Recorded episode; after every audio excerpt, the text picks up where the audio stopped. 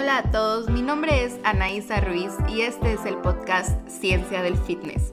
Aquí discutimos y analizamos evidencia científica sobre el fitness, la nutrición y el bienestar en general para que tú puedas ser la mejor versión de ti mismo dentro y fuera del gym. Muchas gracias por estar aquí. El día de hoy tenemos un nuevo episodio. Comencemos. Y estamos aquí con un episodio más de Ciencia del Fitness. Y en este episodio invité a mi amigo Anthony. Él es un experto en todo lo relacionado con dietas, con evolución.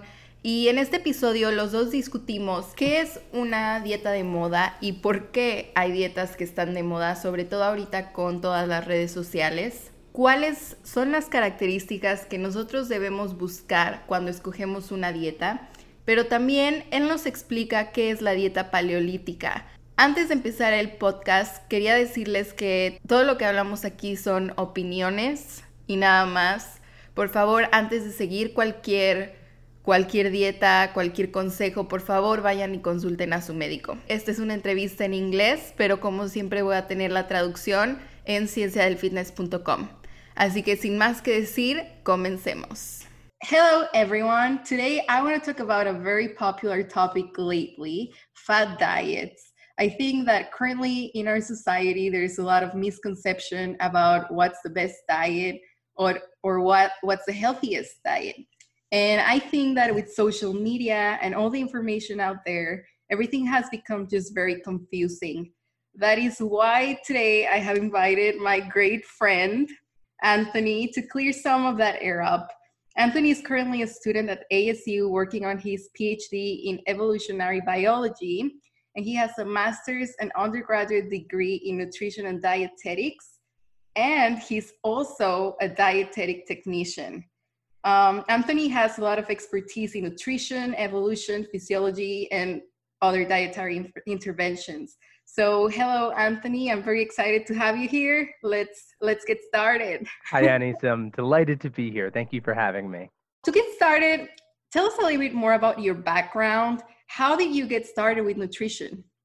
Absolutely. So, my background and interest in nutrition actually stems from a fad diet. So, this is like one of the perfect ways to introduce our topic today. Um, let's see. So, many, many moons ago, almost 10 years ago, uh, I was didn't have a college degree. I was kind of unsure of what I wanted to do with my life. Uh, at the time, I was working in a pharmacy as a pharmacy technician and I really enjoyed like the medical aspect of working in a pharmacy. So I think that's what kind of ultimately got me interested in health and science later. But I met a pharmacist who introduced me to the paleo diet because at the time I was trying to lose weight and eat better. And I was like taking a multivitamin supplement and eating like whole wheat bread instead of white bread. And she was like, Hey, have you ever heard of the paleo diet? And she told me about it. And I was like, That sounds ridiculous. I'm never doing that. Uh, after, flash forward a couple weeks later, and she finally convinced me to give it a shot, and it was like the it was so successful for me. I lost a ton of weight. I felt great, and that just like sprung me into action to go back to school and study nutrition. Uh, then I went and got an undergrad in uh, nutrition and dietetics, and then I did my master's right after that. Uh, again, interested in paleo originally, so I became interested more in just thinking about evolution and applying evolution to health and disease, evolutionary medicine. So that's now why I'm at Arizona State University studying uh, evolutionary biology with a focus on evolutionary medicine and nutrition. That's awesome. So I think that the way that you got introduced into the nutrition world it's almost how everyone who gets like a passion towards nutrition Absolutely. gets introduced you know? It's like yeah. and i'm really glad you mentioned the paleo diet because we will absolutely be talking about that diet for sure. um, later on. But first of all i wanted to start talking about fat diets. Yeah. Okay that's a term that i feel kind of exploded with social media and i feel that right now it's something that we just get like bombarded with different diets from all over the place. Everywhere you look, yes. What are some fad diets that come to mind for you? The first one is keto. Keto. keto Very diet. Right now. Yeah, I don't know if vegan diets or I would be considered fat diets. I'm that is so a great sure. question. yeah, uh, I mean, other diets, I don't know, a low carbohydrate diet, which, you know, Atkins maybe. Atkins. Um, yep. And paleo. Why do you think people start turning to fat diets? yeah, this is a this is a great question, and I've definitely thought about this a lot. And I think one of the many reasons is that just nutrition is so confusing, and everywhere you look, you find conflict, conflicting information, and that confl- conflicting information is just natural part of the scientific process. But when it's communicated to the public, they just have no idea who to trust, where to look for correct information or appropriate information. And I always think of the Time magazine example. Um, back in the 80s when fat was the target and fat was really bad and cholesterol was really bad they had like an iconic time magazine cover of like eggs and bacon making a frowny face on the cover of time magazine and then fast forward like 30 years later and there's a slab of butter and it says eat butter so it's like if you were trying to figure out like what to eat and what not to eat, like over 30 years in your lifespan, you're just going to get completely different information from professionals. Yeah. And so before we keep moving forward, I guess, mm-hmm. um, do we have a definition of what is a fat diet? So, yeah, that's great. There's actually no clear definition of what the term fad diet means you think of a fad and what that means is typically just like something that is very popular among a lot of people typically for a short period of time. And then you have the word diet just thinking about the foods that you're eating and you put them together and you okay okay so a popular diet that's eaten by a lot of people over a short period of time and just like kind of pops up out of nowhere. But like labeling something as a fad diet doesn't actually tell you about what foods are in the diet and if those foods are going to be helpful or not. So, Anthony, why exactly people go and look for fat diets over any other diet? They're very simple. Their fad diets are often framed in a few different ways that make them attractive overall. So, firstly, is that they're very simple. It's usually eat and not this, and you have a very clear list of foods that you are eating and you're not eating and there's kind of no gray area. And then another thing is that that they're, they're just popular. You hear the buzzwords everywhere, so they're it's often very catchy. And then on top of that, they're they're often framed as a way that is presenting. They're very exciting, presenting information that was like quote previously unknown, and then like oh is the unknown and now this is what we need to eat because this this is the answer all along. They're often associated with like miracle claims and things like that like oh eat this way for a week and you'll you know get ripped. You'll develop abs fat or you'll lose a bunch of weight. So again it's just it's like behind fad diets is what people kind of excited behind them to actually follow them. I don't want to ask you like what is the best fad diet? Because i know that's probably not a good question but is there a way to kind of separate a good fat diet from a bad fat diet? Uh, so uh, U.S. News and Health every year they they come up with a diet ranking, uh, and 2020 they had 30 35 diets, and they get a bunch of health professionals, doctors, and, and scientists to look at all of these different diets, a mix of commercial, popular, and fad diets, and and they rank them and they rank them based on like each individual looks at the evidence and then comes up with a score to seven different uh, parameters right so how easy is it to follow the ability for the diet to produce uh, short short term and long term weight loss overall nutritional completeness uh, the safety of the diet and potential of the diet preventing or managing diabetes and heart disease so every year they do this, they come up with a different ranking, and when they announce it, it's all over the news for a while. Again, just kind of contributed to what is the best diet, some all the confusion in the news around this. Uh, so I know you're familiar with this, Anaisa, but uh, maybe your listeners would, would be very interested in, in kind of guessing at what diet they think would be like for one on this thing. Uh, when I first introduced this to you, did you know what number one was going to be? Or? No, so I would imagine number one is going to be a diet that has a variety of nutrients in it and it's not like repressing any specific food group. Yeah. So no, you're you're entirely correct. So number one on that list, funny, is the Mediterranean diet. this this also has to be one of the like most studied diets ever. There's like so much on it. Uh, right behind it, to the DASH diet, dietary uh, approaches stop hypertension dash diet. So it's basically meant for people with high blood pressure. Uh, also, so that was number two. And again, like also one of the most popular studied diet because that diet is used as like a medical intervention for people with hypertension. And then uh, behind it was the flexitarian diet, which I'm not even too familiar with myself. Again, so many diets, it's impossible to know every single diet. At the bottom of the list, though, keto diet was number 34 out of 35. So again, while it's like one of the most popular diets everywhere, you know, every health website, medicine, TV show, whatever, Dr. Oz, all talking about keto, like it's at the bottom of the list. It's it's uh, also down there is the whole 30 diet, which is similar-ish to the paleo diet. And then also the the Dukan diet, which I was not familiar with. Whenever I talk about these, people always ask me like about these diets and and and like they always ask like, okay, where does like vegetarian or vegan fall on these lists? Uh, so I have them here. So for the 2020 data, uh, vegetarian diet was ranked at number nine. Uh, again, another diet that's pretty has a, has a lot of literature. People kind of study it, but vegan diet drops down to 17. So wow. a vegan Why diet do you think?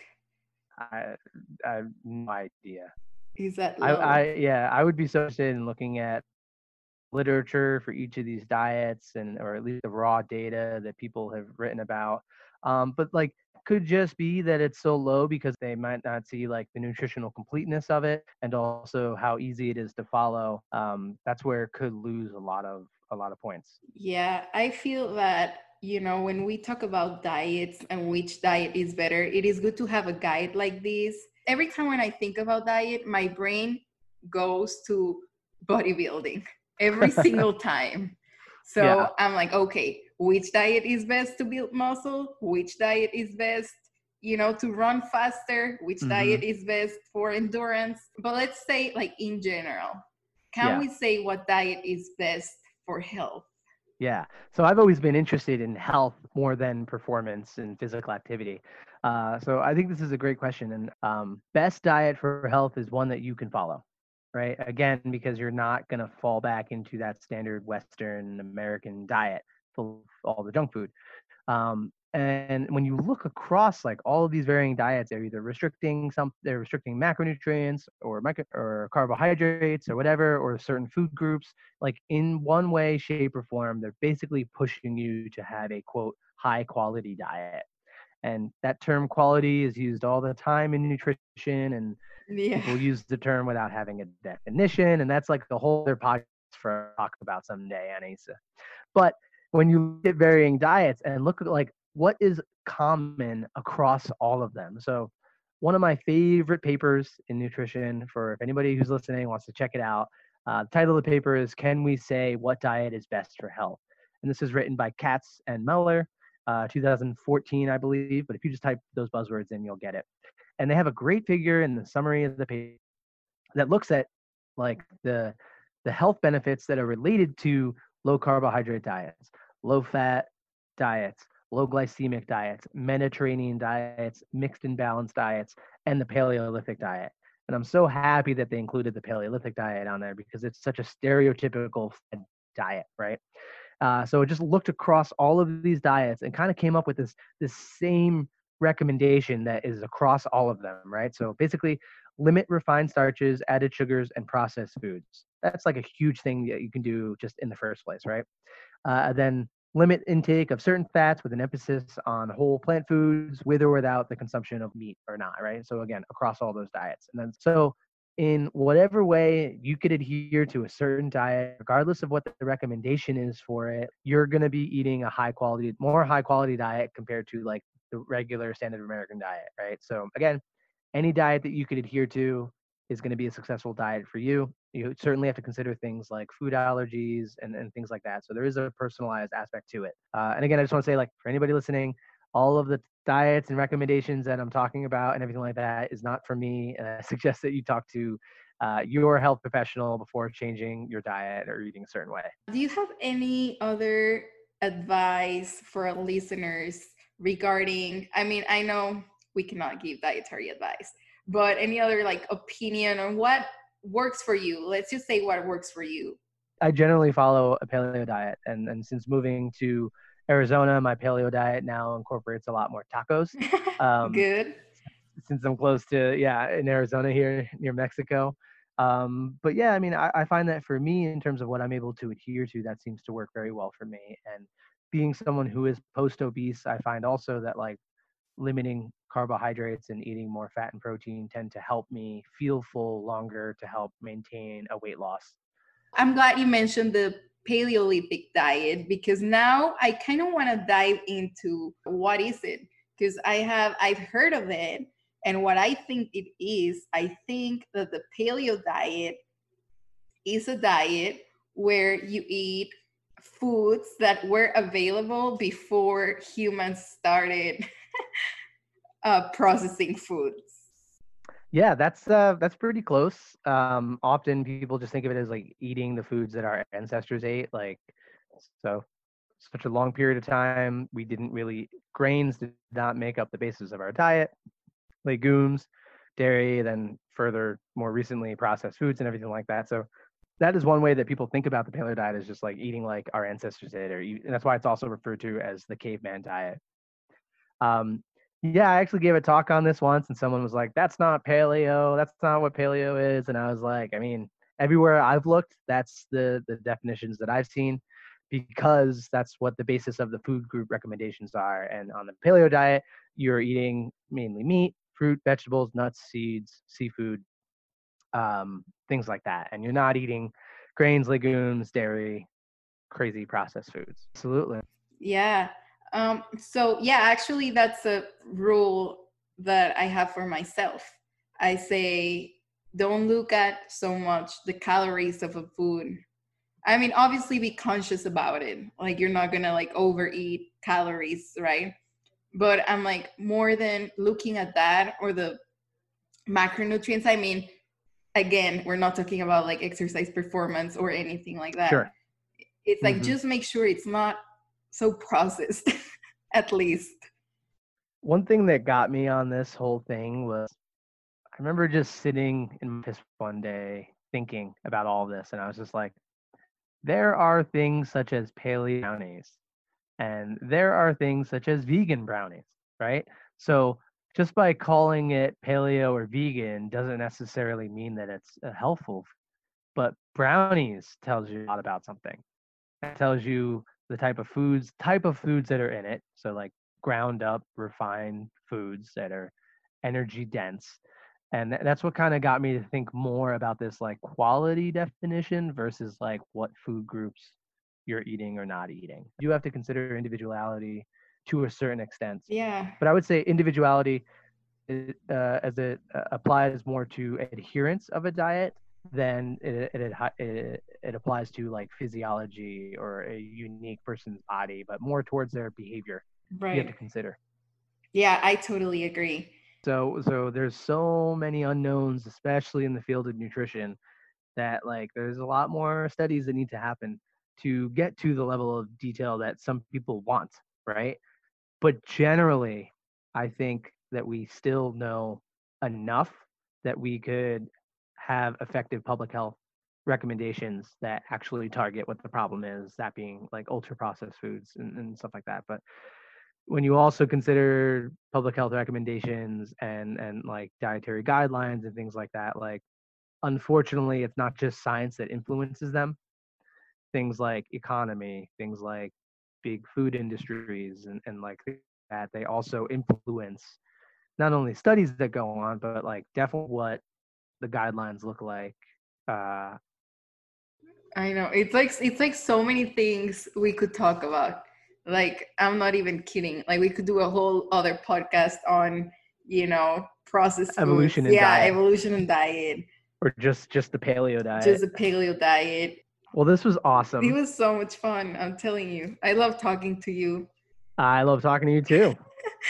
Okay so just to close I sure. want to say thank you very much, Anthony, for joining us today.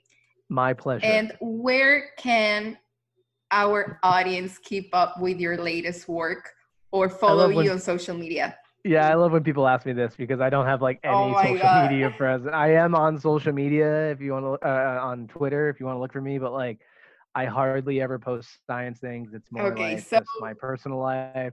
But I guess like the best place to find me would just be like PubMed, so you can see the things that I'm writing, Yeah, let's do something. which is boring. Let's do something. Everyone go follow me and then I There will repost all of Anthony's work. that works. Yeah, so so to all our audience, please let us know in the comments what do you guys think about all the things we talked about about diets? Because I think there's a lot to still talk about. So most likely we're gonna have Anthony again with us in another episode. Thank you. Yes, so please remember to follow us at Ciencia del Fitness on all the social media platforms. That's in Spanish, obviously. So you also have my handle, She the Scientist, where I post. I don't even know what I post. I don't even know where I posted, but where I will be posting Anthony's research. So thank you very much for listening, and I guess see you next time. Thank you, everyone.